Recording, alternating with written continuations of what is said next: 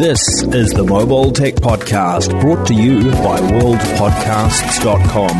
Now here's your host, Tech Girl Miriam Joire. Brought to you by Audible. Stay tuned for a special offer at the end of the show. Hi, and welcome to the Mobile Tech Podcast. I'm your host, Miriam Joire, and today is Wednesday, February 23rd, 2022. And I've got the excellent Ryne Hager of Android Police here with me. Hi, Ryne. How are you? Uh, good, Miriam. How are you doing? Oh, I'm doing peachy well. I'm getting ready to fly out to MWC tomorrow. So I'm juggling a million things. That's also why we're doing the podcast on Wednesday and not later in the week. But um, there'll be more next week, folks. So you're getting out there early. Doesn't start till next week. Well, you know, press stuff, getting acclimatized, you know, lots of ifs. Like, you know, travel, international travel. It's not my first time leaving the country during COVID, but I know there's a lot like of forms to fill and paperwork. You'd be surprised how bureaucratic the whole process is. So I figure, you know, we're heading a bit into the unknown, even though I've done MWC for over a decade before COVID. There's a lot has changed in terms of uh, accreditation, you know, using the app now, there's no longer badges. You have to kind of jump through a whole bunch of hoops even after you get to Barcelona. So, you know, I just want to relax. I don't want. Yeah. Also, you know, I get there, I sleep, I catch up a little bit on jet lag, get some local sims, you know, and then most importantly, I sit down and do the schedule because I'm one of those people who does this at the very last minute. some people are not going to get to see me because I will prioritize other things because that's what happens when you're a team of one or two in this case. But Theo's coming. Anyway, I want to talk to you about gaming phones because huh, I have thoughts. What about you? I've I've got a few opinions on the subject, and I, I my opinion has changed, which which might be interesting. Well, let's start with that. What has changed for you before we dive into the details? Well, I used to think uh, gaming phones were sort of like I don't know, superfluous because even like with my Android centric focus, you look at the hardware and the uh, the games that come to each platform, and you can't. I never really felt that you could make the uh, uh, the straight, bold faced claim that uh, uh, Android was a gaming like platform compared to iOS. If you want the best gaming phone, you should just get an iPhone. It has a better GPU. Uh, more of the games uh, are exclusive to its platform than to Android. There's there's really not a whole lot of reason to like buy a dedicated Android phone just to play games in my mind. But my opinion has changed in the last year, and uh, I think that not only have the devices themselves started to kind of mature, even if the software is still universally pretty trash. Um, yeah. But the the market is uh, is growing more than I thought it would. I thought it was uh, just something they were you know trying to make stick. Manufacturers were hoping this was going to happen but they actually saw the rise of uh, uh, mobile gaming in emerging markets in indonesia and china in uh, india um, that uh, like really are sustaining this. And uh, coupled with google's renewed focus on uh, bringing mobile games to windows with i can't remember the name of what it was called and qualcomm's reference design to bring a mobile gaming device to I mean, still, it's just a reference design. It's for developers. But I think we're going to see products based off of it as well. So, between all of these different things that are occurring, I, I don't think it's just a fad, and I don't think it's just some dumb thing that manufacturers are trying to make happen. I think this is real, it's legit, it's growing, and it might actually turn Android into the sort of gaming platform that uh, people might have wanted it to be when this started. It could actually happen now. Yeah, I you know honestly I agree with you. I think you know it's a little short sighted to say you just buy an iPhone because in many markets the iPhone is way more expensive than these gaming phones. Number one and number two, you do need accessories with the iPhone. I mean, realistically, you know you could argue you still need some sort of like clamp thing that gives you manual uh, sticks and stuff like that, you know, hold hugs your phone, right?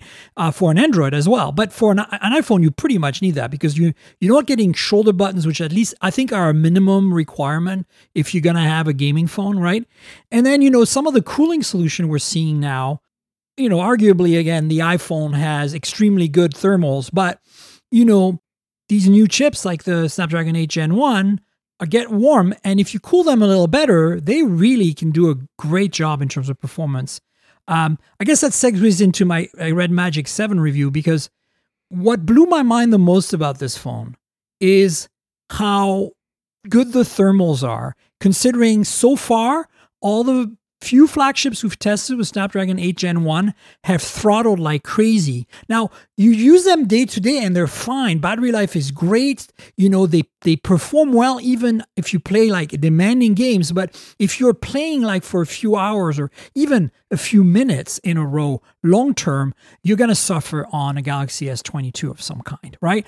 Or OnePlus 10 Pro I mean, the Chinese model. I haven't tested, but I've seen, you know, Enobong's video on board at work that really shows it.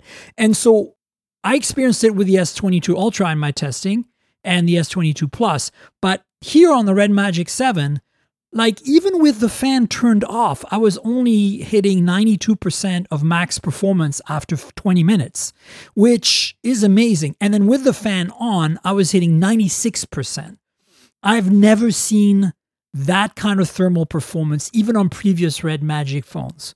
So we're nerding out here, but the, what it means for those of you who don't know is that basically, you know, these chips are staying cool in these phones and you're getting the maximum possible performance out of the phone for as long as you're playing. And I think that's the big deal with esport gamers, for example, who, you know, they're not just playing, you know, a quick game here and there while they're waiting in line at the bank or something, right? They're actually like competitive players or whatever, or they play a lot.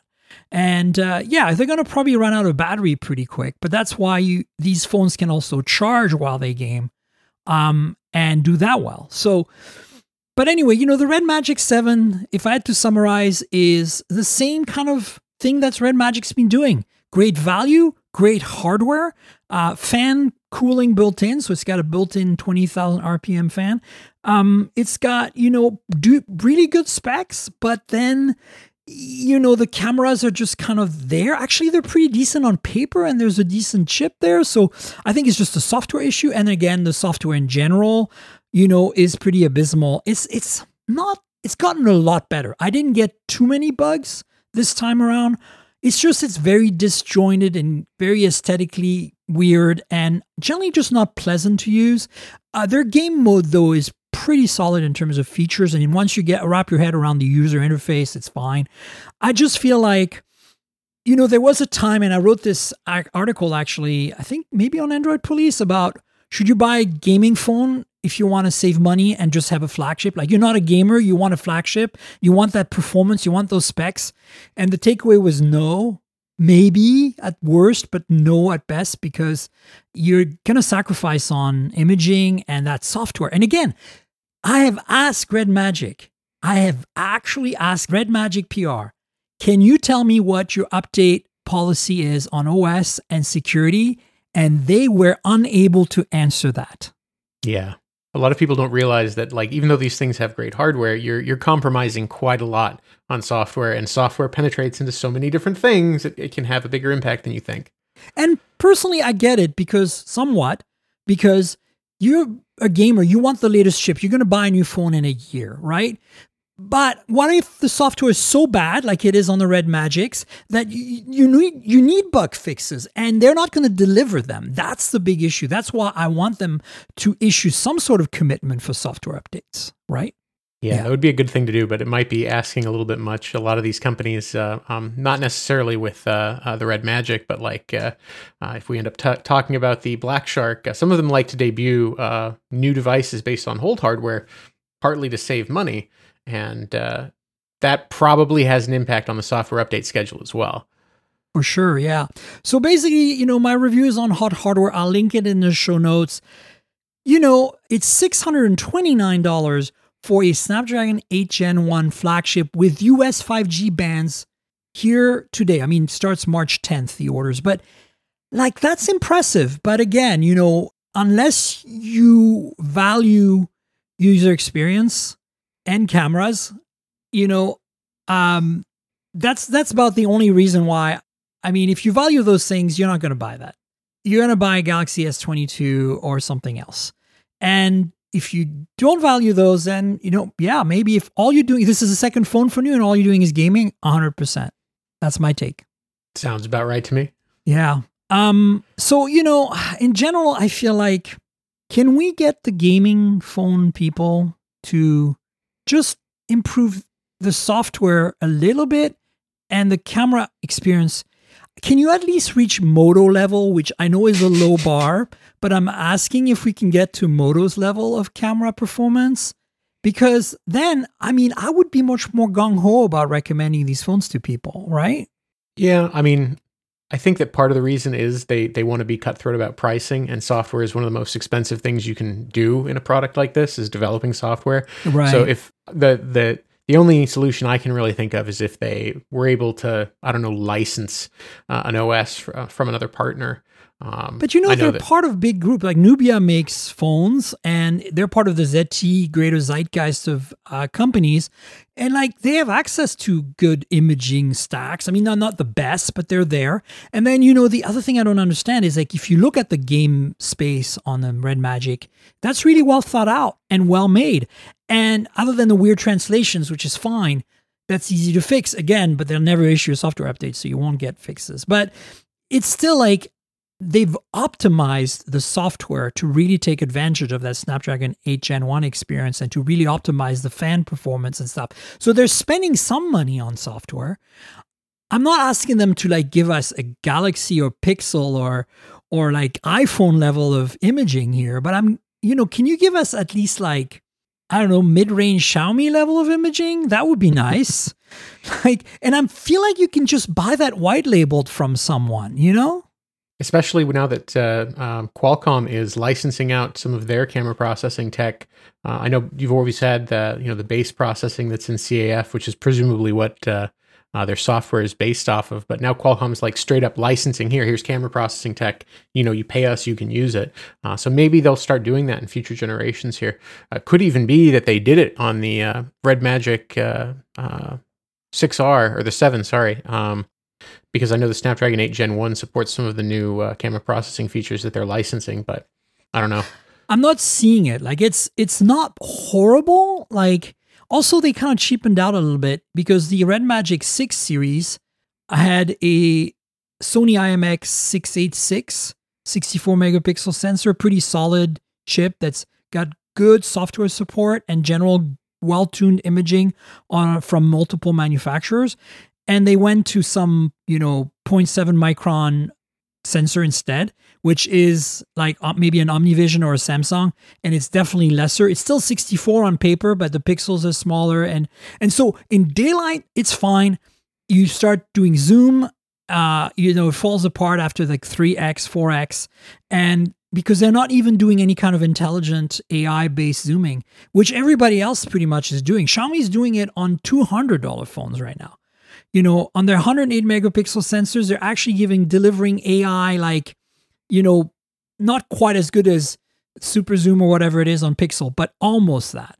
And it pays off. And then they're not doing any of that. They're basically just like, you know, averaging pixels, right? And then the other thing is low light. Like they're you pretty much have to shoot in night mode to get anything that resembles something out of like a Snapdragon flagship from even a year or two ago. And then if you shoot without night mode, it's just like, you know, as I said, like a bad Moto phone that costs 200 bucks.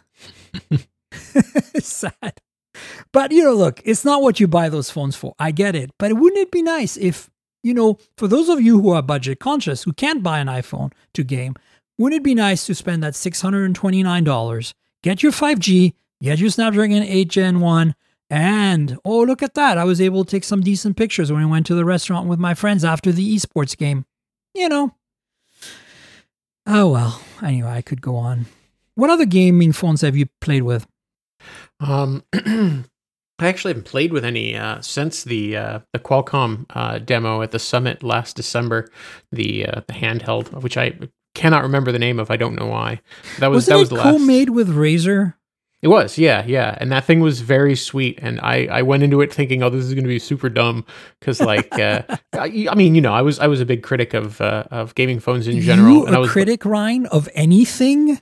Yeah, but I sat down and played with it for like about ten minutes, and like just playing with it in that time period changed my mind. I was like, okay, this is kind of cool. Like it's not going to be a Switch. Um, I doubt it's going to attract the really high end developer effort right off of the bat.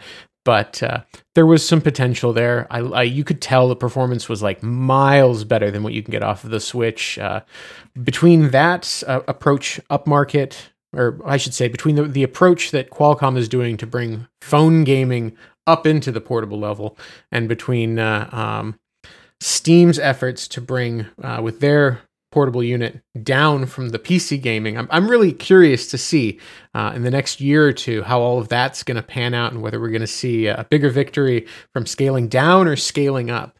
Uh, so I, I, think gaming phones are right on the edge of, of that as well because it's sort of the same moving up from below strategy.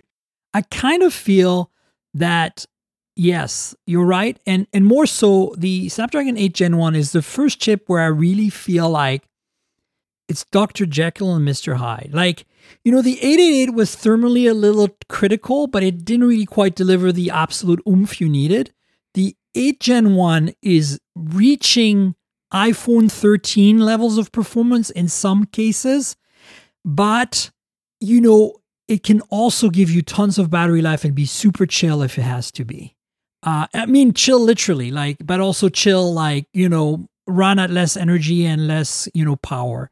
And and that to me is the first time i think we've really seen such a dichotomy because if you start actively cooling this thing with a fan or the proper multi-layer you know passive cooling that red magic is using is I, I mean they went in great depth and they're just I, they went way over my head.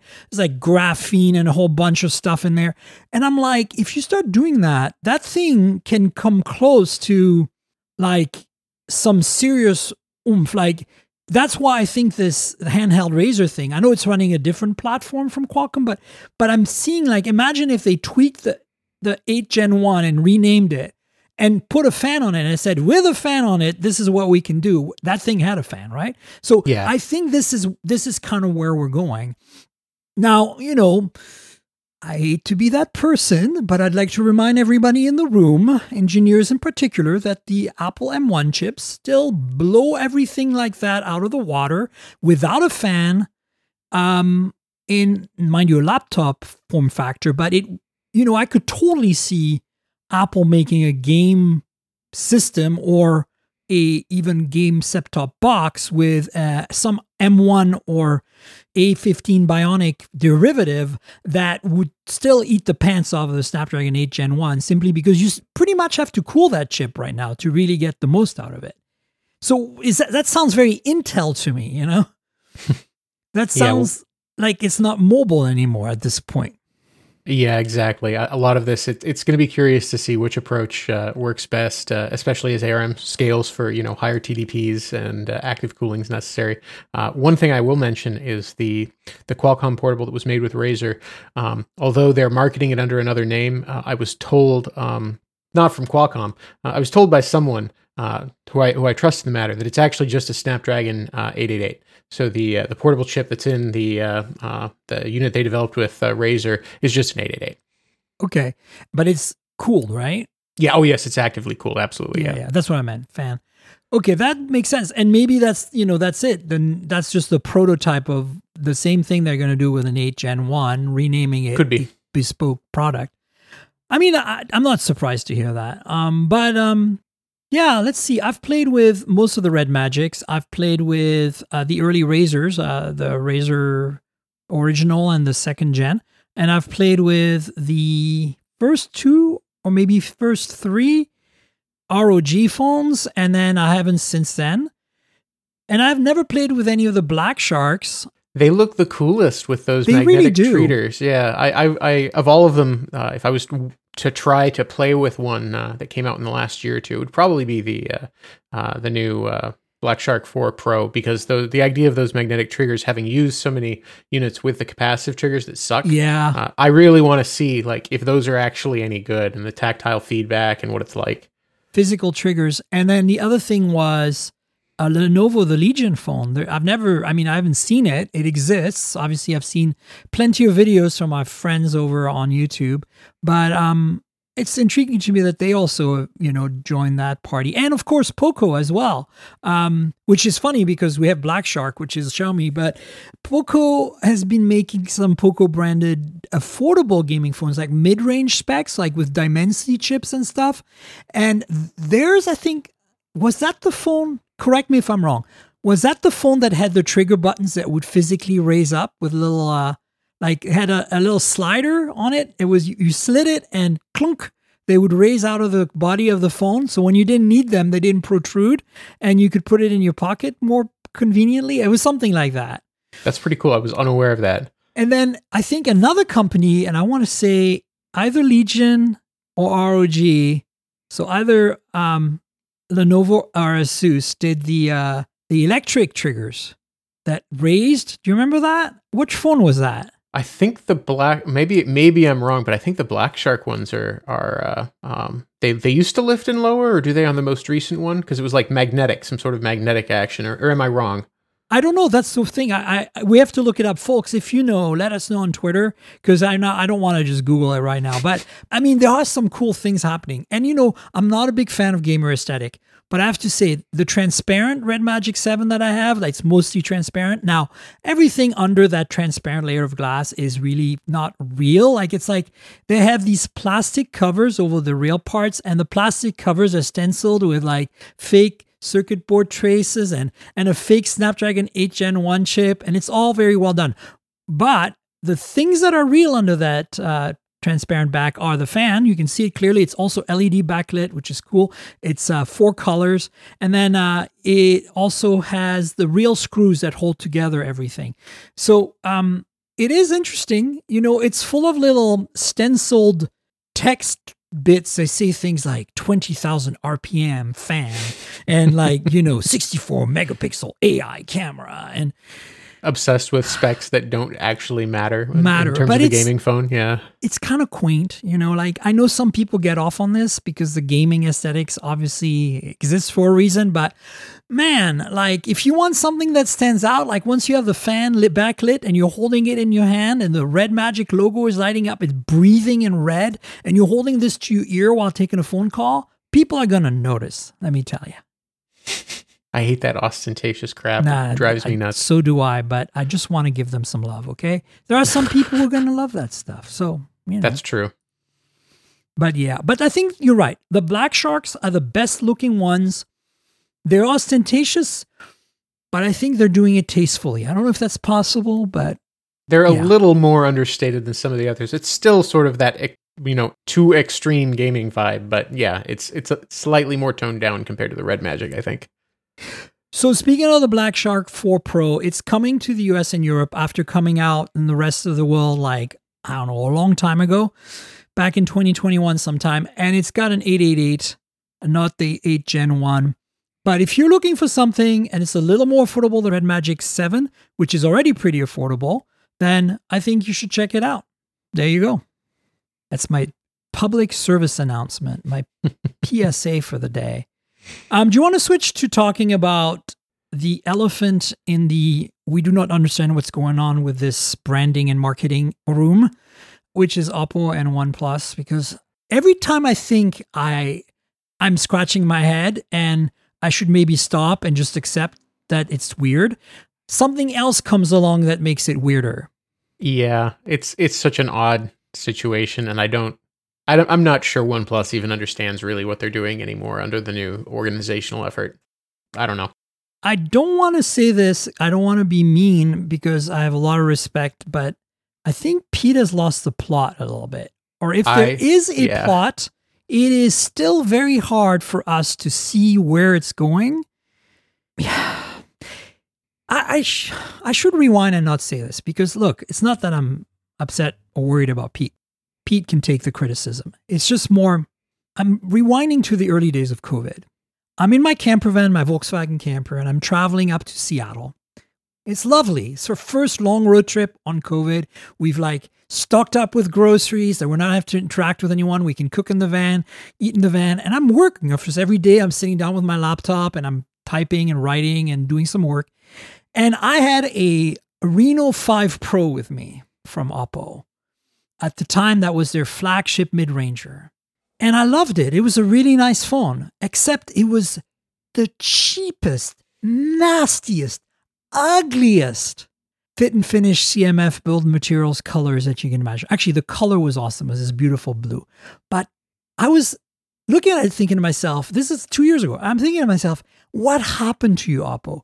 The Reno series was affordable flagship premium mid range, aluminum and glass, you know, nicely made, well spec mid range phones. And here we are.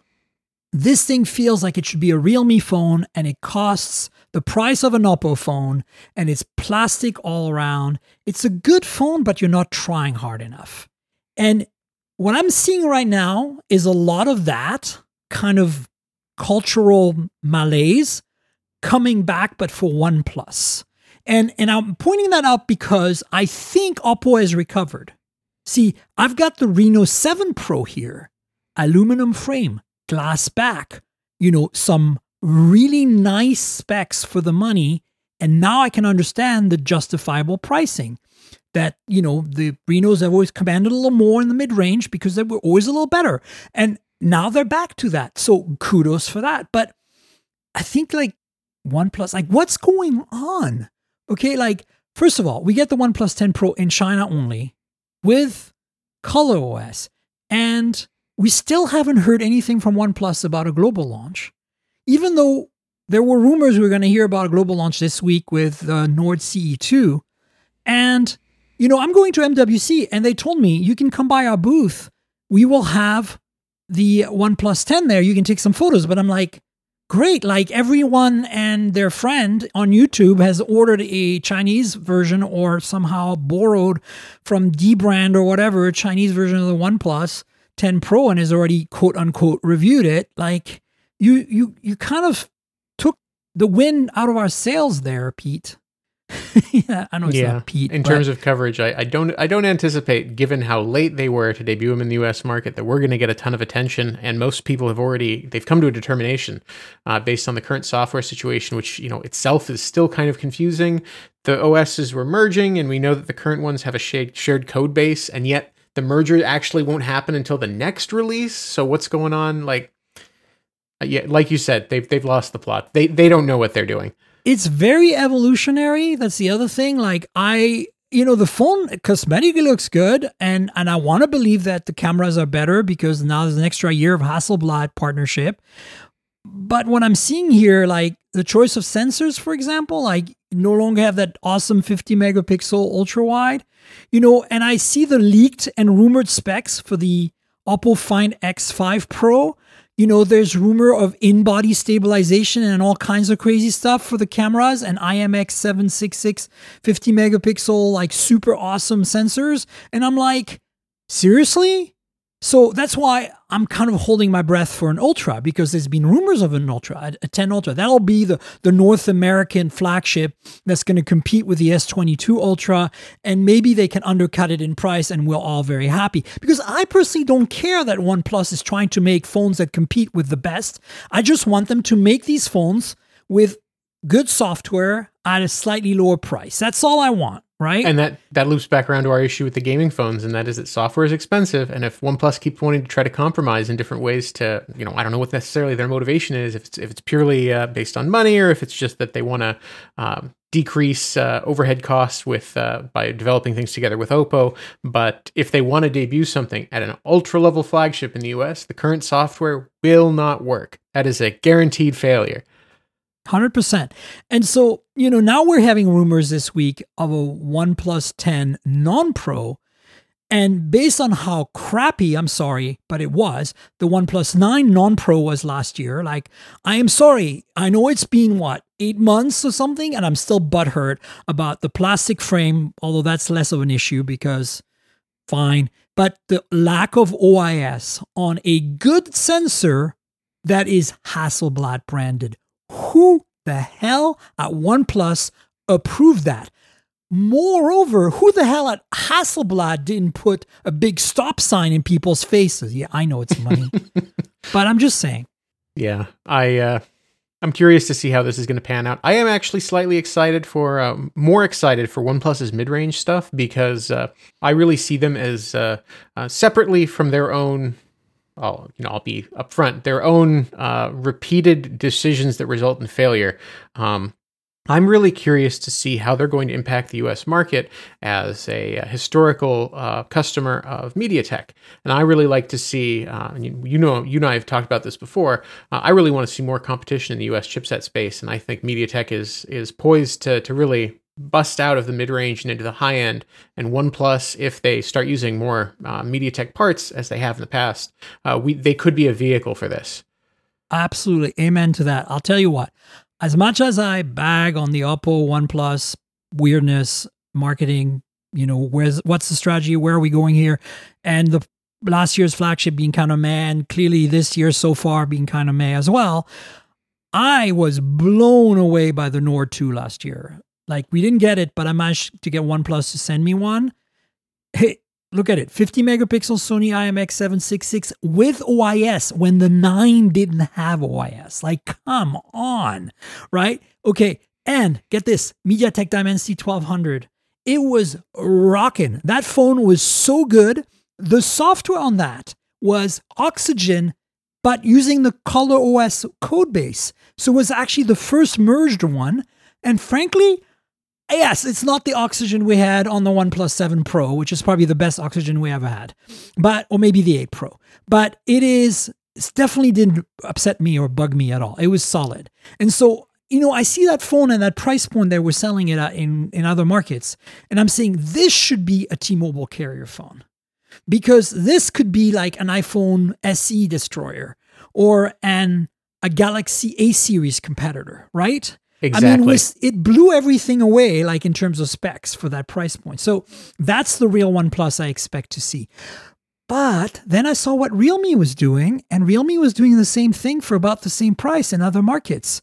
So, you know, this is actually bring Realme into it here is really important because I feel like as much as I'm on board with what you're saying, especially for the US market, where they've established the brand, especially on the N series Nords, which are the North American Nords, um, I I think that's valid, but Realme is really the new OnePlus. If you look at Realme's lineup right now, all the way up to the GT2 Pro or whatever the, the high-end Snapdragon 8 Gen 1 phone they have, all the way down to the most recent one I got that we discussed last week, the Realme 9 Pro Plus. I know the name is crazy.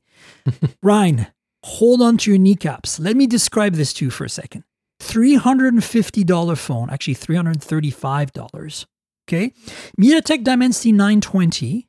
Okay. 90 hertz OLED. Okay. Sony IMX 766 with optical image stabilization. $335. That's not a bad price. Uh, it's a great phone. It can is, you get it in the US with US band support? Because that's the um, issue. Eh, no, it's basically the same as any Oppo and Realme I've imported. It it works on well, it has, I think, band N2 or N5, but AT&T, that's an AT&T band basically. But AT&T doesn't, you know, certify that has whitelisted, so you can't, you know, you can't use it. It does LTE on AT&T. On T-Mo, it, it sees 5G. It gives you the 5G indicator when we actually run tests as LTE because it's connected via an LTE network, but it sees that there's 5G availability.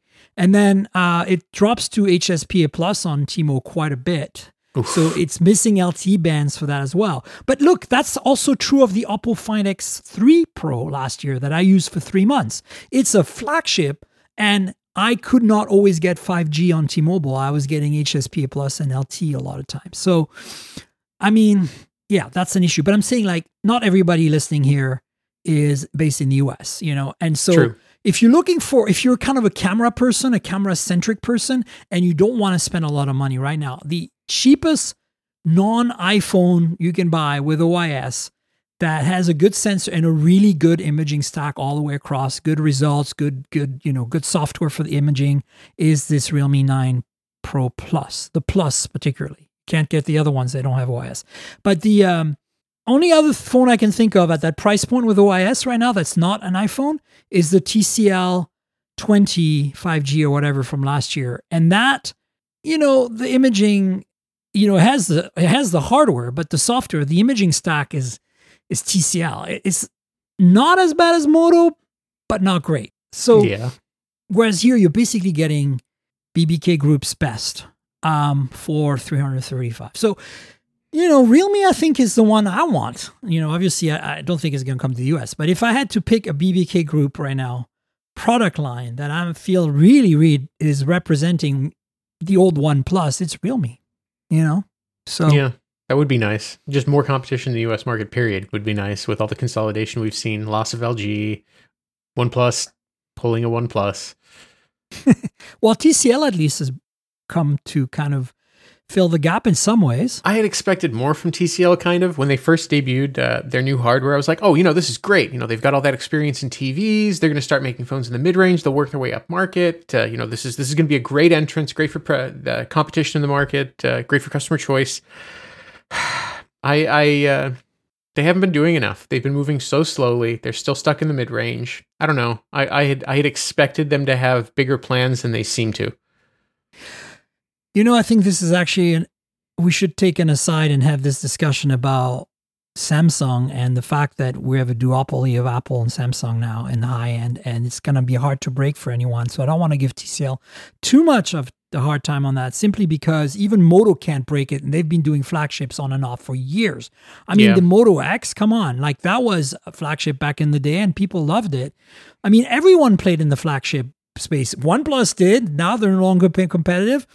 LG, I mean, some of their phones were incredible at the high end the thing is that it doesn't seem to be the quality of the phones that even really matter because we've had some some uh, relative stinkers out of Samsung even as their growth continued. So like it's just marketing, marketing and retail it's partnerships. It's actually That's something else. need. I'm come to realize you you're right. 100 percent is marketing, but it's also the carriers. Yeah, exactly. Do not want. They basically want to give you like everything in the U.S. Republicans versus you know Democrats. Like iPhone versus, you know, Android. You only get two choices. Our brains are size of peas. We're stupid people who can't make decisions if we have more than two choices.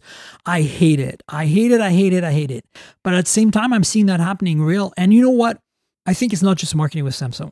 It's carriers to some extent, but it's also how is it that Samsung, every time they launch a new product, anything that's expensive, has trade in offers that are unbelievable. How can they do they subsidize that themselves? Because I'm sure they did for a while, but have you noticed? I don't know if you've been following the trade in offers over the last three years because I looked at them uh, when we were uh, uh, covering the the changes. Uh, I noticed that they were they were offering more money for the standard version of the uh, Galaxy, the original Galaxy Flip, than the uh, fancy whatever Thom Browne edition. They, they would oh, actually okay. give you fifty dollars less for the one that cost two grand. Um, but uh, they've they've been cutting back the amount that they subsidize uh, the trade-ins for. Um, I know there's that really amazing AT and T uh, trade-in. That anyone who's on right. AT and T, anyone anyone who's listening, like go do this tomorrow. If you have any Samsung phone released in like the last ten years, they will give you a free S twenty one. Just go do it. S21 or S22? Oh, sorry, S22. Uh, but yeah, just like take advantage of that right now because that's a great deal. Like Galaxy S2 sitting in a drawer you haven't touched for eight years, they'll take it. You get a free S22. Are you kidding? no. Do you have to be a customer or what? I think you have to be a customer. Um, I'm doing is, it. I don't really need an S22, but screw it. I might as well have one not? around. Yeah. And then I'll call David Cogen and get it unlocked and call it a day because you know the unlockers got you covered. Uh, there you Free go. advertising. um, but uh, I do think um, they subsidized it more than they used to. It seemed like there was, uh, um, you, you might remember uh, last year and a little bit the year before, there were uh, rumors that uh, Samsung was being uh, investigated internally. They uh, they do these regular reviews to see how the different divisions are doing, and they did one early for the mobile division because. Um, Uh, I guess revenue was falling, costs were increasing with the development of folding phones and everything else. And so they, they sort of like placed the division under review.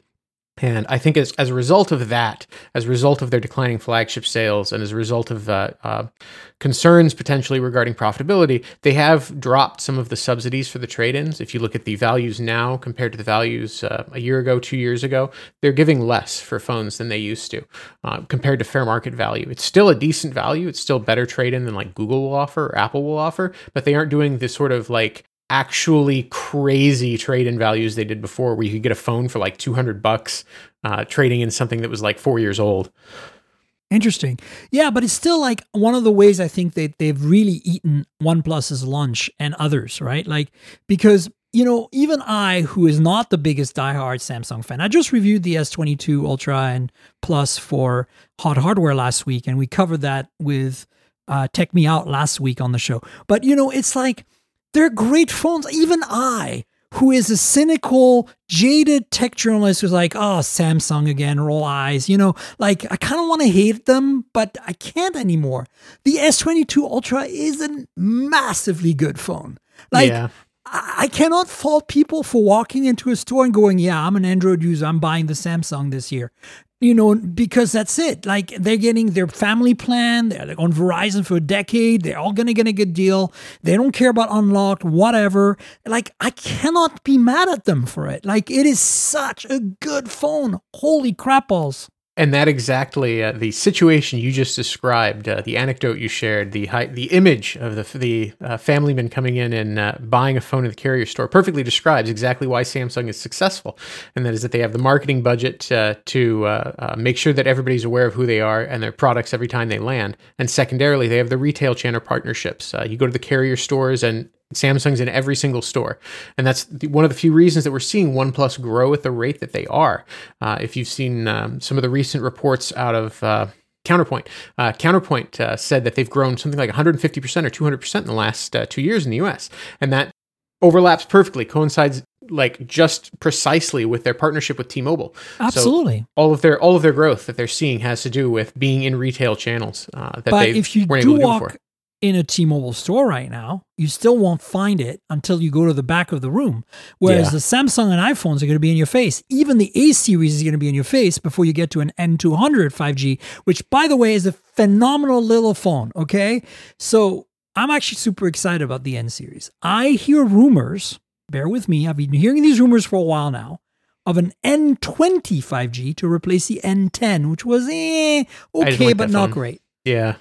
The the hundred I never played with. It was a 4G phone. The 200 5G though, hmm, yum. Considering, but if you can get me the specs for the 25G would be similar to the uh, CE2 5G that was launched in Europe. I'll link to Jon Porter's review on The Verge because it's a really good review, and I really like Jon. He's been on my show. He has a really good insight, being UK based, on you know the kind of the other side of OnePlus, the one we don't see because we don't get these phones. Um, and they just launched a C2, and the N25G would be very similar. It would have AMOLED. It would have you know a decent camera system. It would be definitely a step up from the N200 5G, but still be really affordable, less than five hundred dollars. And you know, if we're not going to get the Nord 3, which, you know, obviously the Nord 2 was awesome, but that was last year.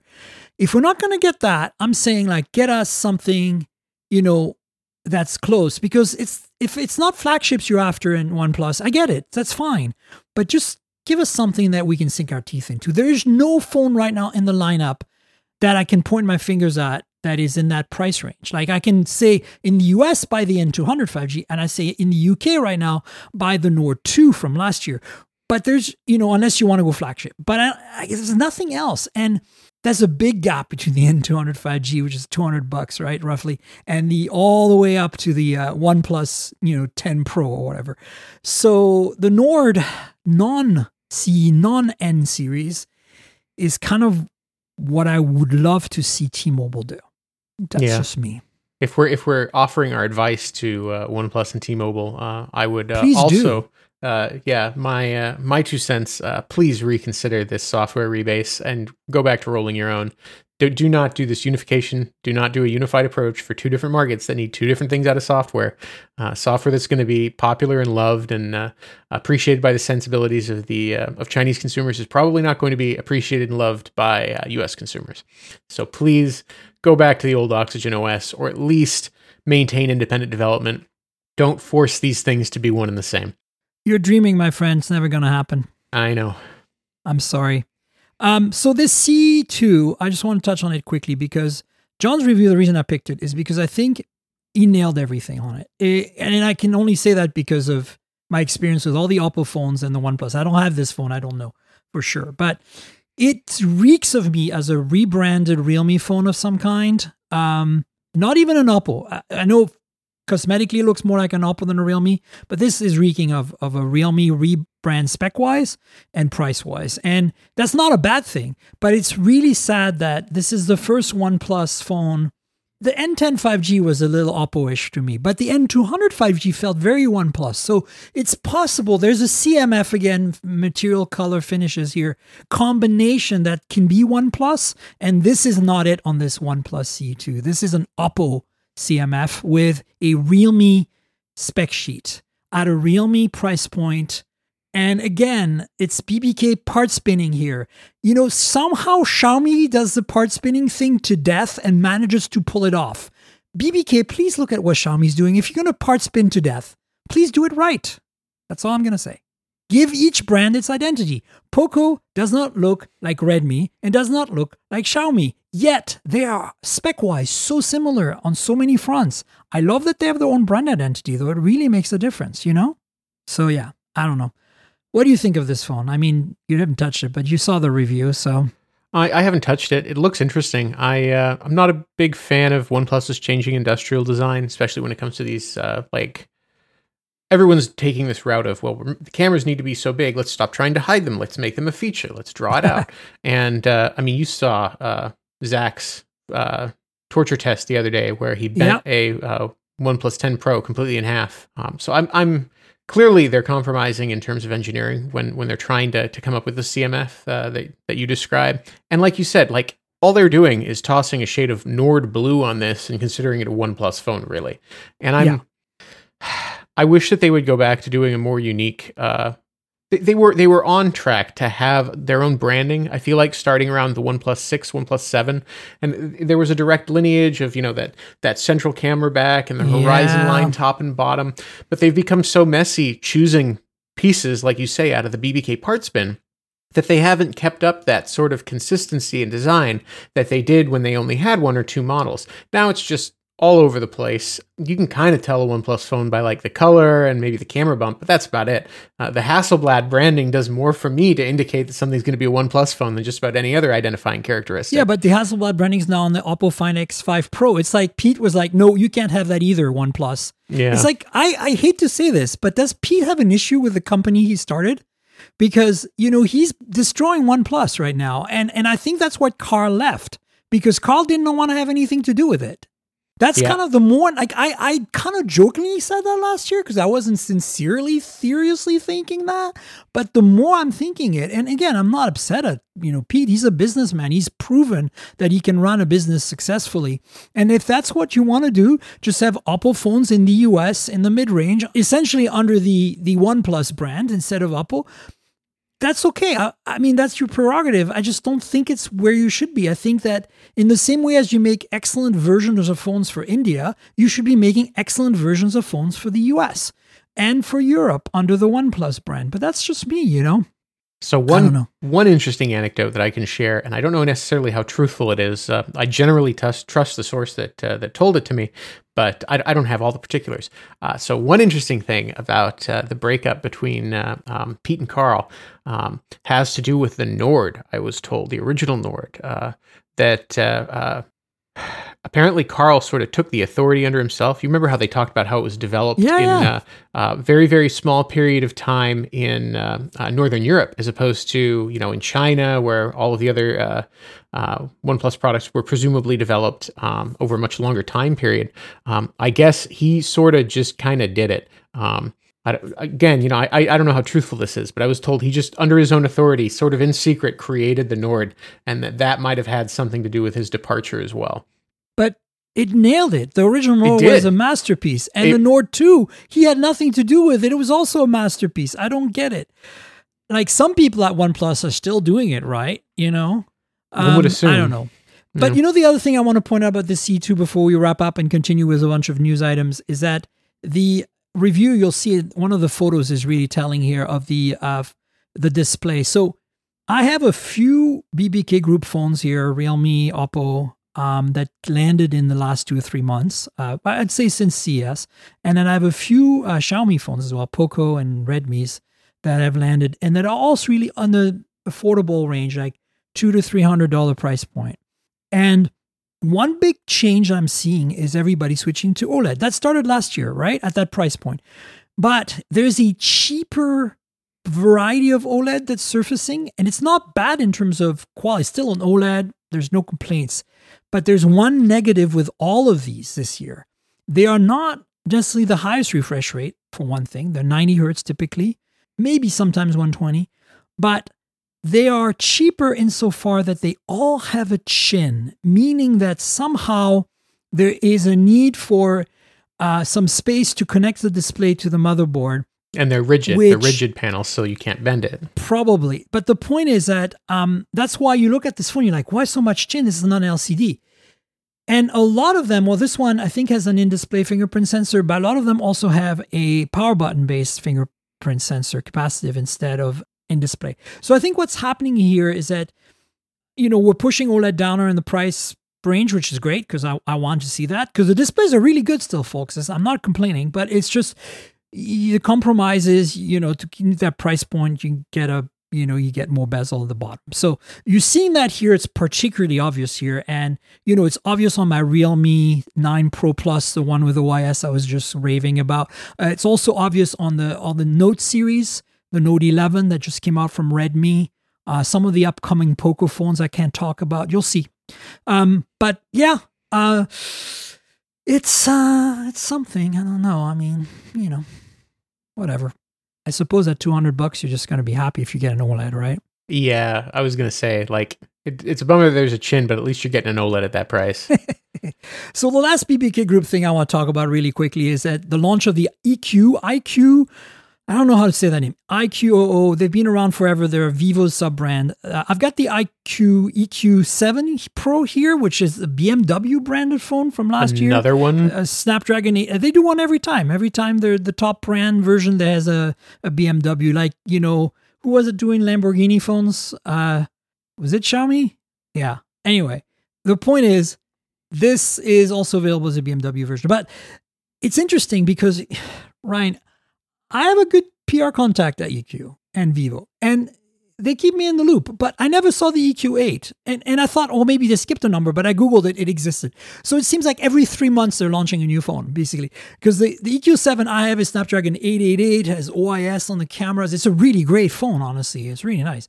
But this thing looks like basically a clone of the Vivo X70 Pro series, but uh re, you know with new newer different chips. And it's an india phone and it's got the gimbal from the vivo phones. And um a nice samsung gn5 50 megapixel uh, sensor which is going to be incredible in low light. So i think this is a, an interesting phone. Of course you'll never see it anywhere in the west uh or maybe in some parts but you know still worth noting right?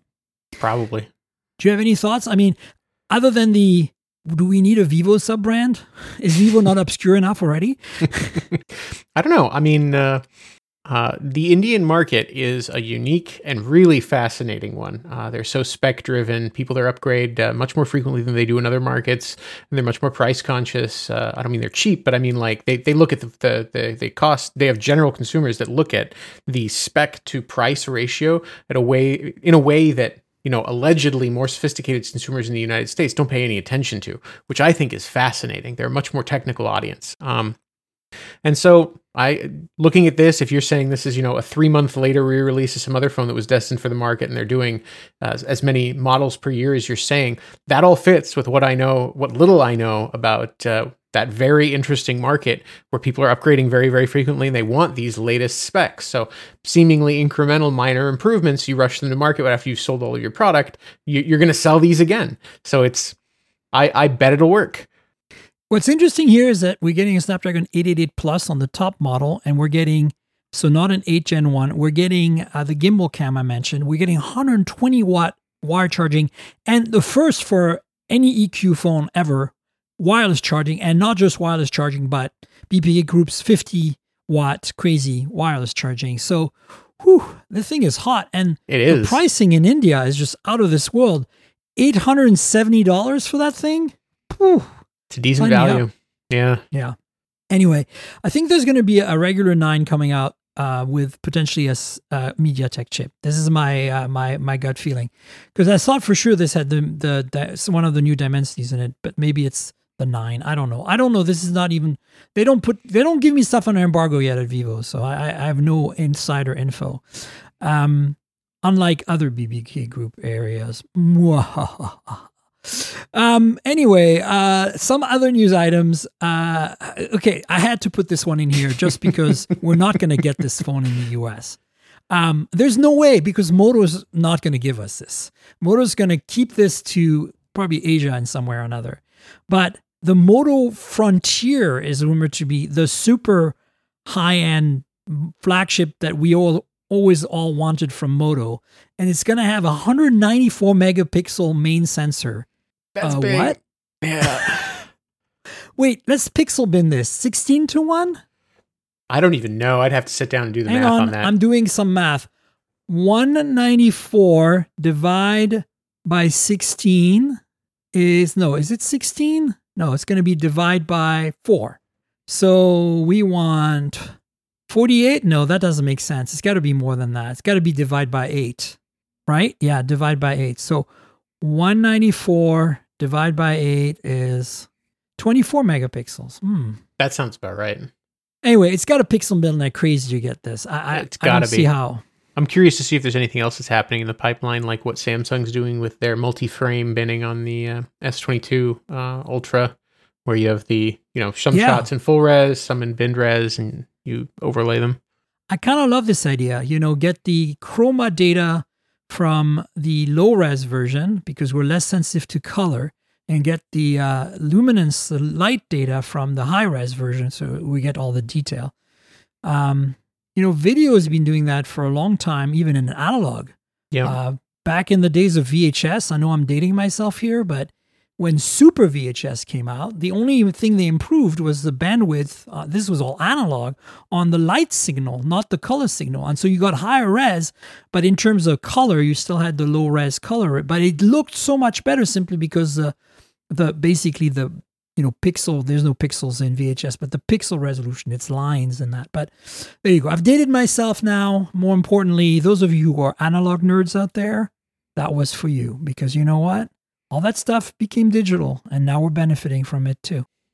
But it looks like a beast, right? it does. It looks fairly capable. I mean, uh, you know my opinion regarding um, Motorola. I think that if you there just is a roll way, your eyes the Yeah. instant you hear the word moto. If there's a way they can shoot themselves in the foot on a given launch, they will. Uh, they will find a way to make what is a good product uh, somehow bad or Oh. dumb. Oh, it's so true. I, I want to love them because they have such good people running a show over there, but their products, I really hope they can give us the Edge 30 Plus or whatever, the one they just launched in some markets, but in the US. I hear rumors that potentially we're getting something, but you know, after last year's really disappointing Edge Plus or whatever it is that they gave us, I was just like, please shoot me now. And you know, honestly, the last three 4G phones they sent me, the 22 models, there was the uh, the G Plus and the G Power, and then the G Stylus 4G. The like pile of them they released last year. you know, year. they're all 50 megapixel sensors that are super cheap, like OmniVisions or something. And that plus Moto's complete lack of ability to make a camera to save its life makes it worse than shooting with a 13 or a 16 megapixel sensor on a OnePlus N200 5G, you know? I believe it. It's kind of disappointing. I was really hoping, I'm like, oh, 50 megapixel sensor. Maybe they're actually doing something new and exciting. But I mean, look, I don't want to rail on Moto too much. Like, It's too easy to it's do. just They're too such- yeah. easy. Exactly. But they're they're subsidizing everything off of their mid range market. The lower end Yeah. stuff is what sells. You'd you'd hope that one of these days, uh, throwing all of the money that they make off of the one at failed flagship attempts, they'd finally like break through. But Yeah, we'll see. Let's talk about OSOM. Is that what it is? awesome, yeah. Awesome. Is oh that's uh, that's a, that's the get it. OSOM OV1. Okay, so I need you to take lead on this for just a few minutes. Give us a quick lowdown because we've got to run. But I didn't even hear about this breakout team of essential people creating their own company when it was announced in 2020. And here we are. So fill me in. Uh, so, short version, I got to sit down and speak with the uh, uh, two of the founders um, late last year, and uh, yeah, they're they're rising from the the ashes of what's left of Essential. Sans Andy Rubin, he's not involved, uh, and they're building a phone. Um, I got to sit down and talk with them about a couple of the technical details. Uh, they didn't have specs to share yet. Details have been trickling out over time. Uh, one of the informa- uh, the images we saw uh, in the post you referenced recently regarding some new colors indicates it might have wireless charging, but we don't know things like chipset. We don't know things like display, cameras, none of that yet.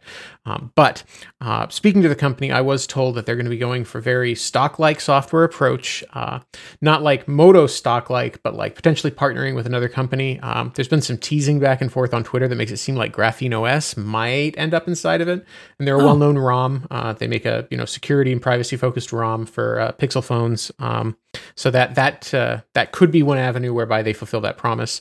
Um, and uh, one of the colors for the phones, the Borealis Green, uh, looks a whole lot like uh, yeah. Ocean Depths PH1, which was my favorite color combination of any phone ever. Those so copper good. rails and that green, oh, it looked so good. Agree agree yeah it looks interesting and i i'm just really happy this is happening and you know the more the better. I love these little startups that are you know, doing things like rumors of Carl and nothing doing a, a smartphone. We I'm covered that last about week that too. Yeah i'm more- super excited about it but it's logical. Like when i heard he was breaking out to create nothing and then there was like earbuds i'm like seriously? Everybody's making earbuds. Come on you can do better than that. And uh, don't get me wrong i have the buds. They're fantastic for the money. I think they're great. But like, you know, I'm more excited about him, especially after he gave us the Nord. That was such a great phone. If you can replicate that, um, I know he's probably not going to make a lot of money on it, but uh, you know, who makes money on making phones? You know, who knows? Apple. He's seen the success OnePlus has had now with uh, getting carrier partnerships. He might have the uh, impetus if it's going to be targeting the US uh, market first to get a carrier partnership going. And if that's the case, they'll have everything they need to hit, to hit the ground running because that's really your biggest hurdle is being on shelves. 100%. Timo, we have high hopes for what you're going to do with uh, Kyle. Hint, hint, hint. and then the last bit of item, it's mostly, you know, because I feel Daniel Bader's pain here. I don't really care so much, but there was rumors for a while that we were going to get a 5G BlackBerry phone with a keyboard. You know, they they and, and it's just not happening anymore. It's just dead, dead, dead, dead. It's sad. Onward Mobility is a company that based in Austin that acquired the the BlackBerry name after TCL was done playing with it. You know, kind of TCL threw it up in the air and, you know, Onward Mobility caught it and they were like, we're going to make a keyboard phone Android with 5G. And then that was what, 2021 or something? Or 2020, a while ago. And apparently they shut they shut down. They're they've gone bankrupt or something, out of business. So ah, one more minute of BlackBerry death. as mourn. dead as the keyboard phone form factor. So dead, except for Planet Computers. Astro Slide 5G. Yeah, yeah. super niche. But look, this is good. I love niche phones. Niche phones are good. Yeah, to be fair, so do I. I think that it's interesting when when companies try to push the envelope and do weird stuff. Some of it sticks, but I don't think yeah. that keyboard is something that's going to stick. We've moved past that. I think we're all past that. And I think it's all for the better. Just go buy a gaming phone instead, folks. If you want to have a hardship yeah, with software and cameras, you can do better than a keyboard phone. Uh, Although bringing things back around to uh, BlackBerry, uh, the dream of a Canadian phone is not dead. OSOM is a Canadian company. They're from uh, oh, they're from nice the French Canada. The that one. Yes, that one over there. We got to keep it at bay, literally Hudson Bay. As a Canadian, I know my geography. Okay. Um. Anyway, we should wrap it up on that note. We can before it we gets can. too silly. Uh, Ryne, do you want to tell folks where they can find you on the internet, all your social media handles and everything else? Uh, yeah, they can find me at uh, at Ryne Hager. That's at R Y N E H A G E R because I spell my name funny. Well, mostly yes. Yeah. And you should definitely follow Ryne on Android Police as well. Great writing over there. I do write at Android Police. That's fair. That's that's an important point to make. I have an employer. yes. you are still there. So folks, definitely comment on Twitter and let us know your questions and feedback. Um, you know where to find me on the internet. I'm at Tankgirl. That's T N K G R L. That's both on Instagram and on Twitter. That's like the comic book character Tankgirl without the vowels. So you know, you can hit us up on Twitter or on Instagram. Instagram is really mostly where I put pretty pictures of phones and pretty pictures taken with phones. A lot of pictures of cars since I write car reviews for Tech Radar. So you'll see phones and cars. And if you see the uh, details in the writing, I always tell you which phone I've used to take the photo because I'm a nerd like that. Also, there's a couple YouTube channels you should subscribe to that are complementary to this podcast for visuals. You'll see generally unboxings and other things like that. One is youtube.com youtube.com slash mobile tech podcast, and the other one is youtube.com slash mobile tech more. The first is mostly phone related and audio accessory related, mostly. And then the second is all the peripheral stuff like uh, home automation, car tech, travel tech, things that interface with a smartphone but don't really neatly fit into phone purely or audio, which are kind of my, my two passions photography and audio and phones the things I go for. So, uh, yeah, check out those channels. You know how YouTube works. Just like, subscribe, tell your friends, click the little notification bell, and then, you know, of course, comment because, you know, even if you want to comment about the podcast, I'll respond to the comments because, you know, you need a place to, a forum, as it were.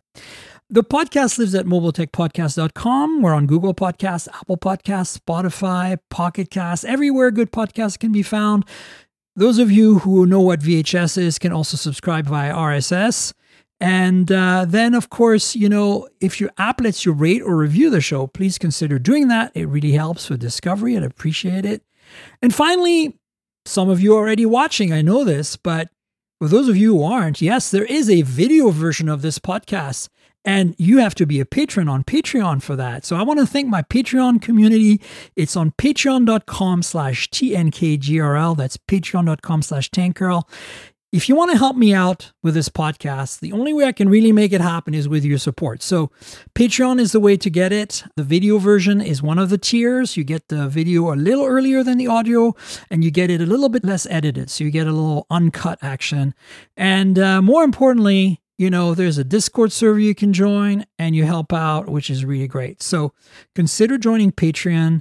And speaking of nice rhymes, I want to thank Adrian L, who joined Patreon. Adrian, Patreon, you see. Uh, thanks so much for joining this week. And uh, yeah, finally, I want to thank our sponsor, Audible. Audible's been with us since the early days, and they're awesome. They're the number one audiobook platform. And if you're like me and you like to read a lot, you know, it's a great solution to my reading troubles. I'll tell you why. I'm in front of a computer all day long and my eyes get tired. And at the end of the day, when I want to chill out, I don't want to look at another screen again. So I get Audible to read me books, or if I'm on a road trip and I'm driving, generally I'm the driver, I love driving. So I want to be entertained, everybody else in the car is asleep or whatever. I put an audiobook on. It's great. Keeps me on the edge of my seat. It's great.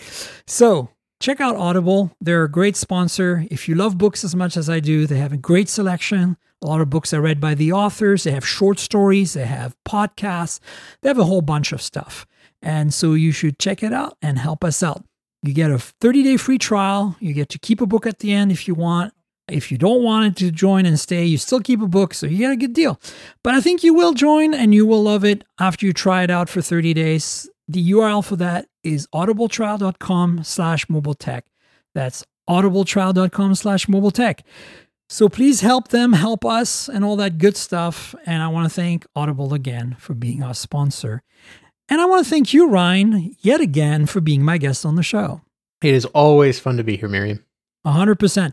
We will have you on again at some point soon. And folks, you know we'll have another podcast next week at some point. I'm not sure exactly when, but it might even be a group podcast with everyone I can rally up in Barcelona. So stay tuned for that, folks. And until then, cheers, everybody. This has been the Mobile Tech Podcast with Tank Girl, proudly presented by worldpodcasts.com. You can visit us online at mobiletechpodcast.com.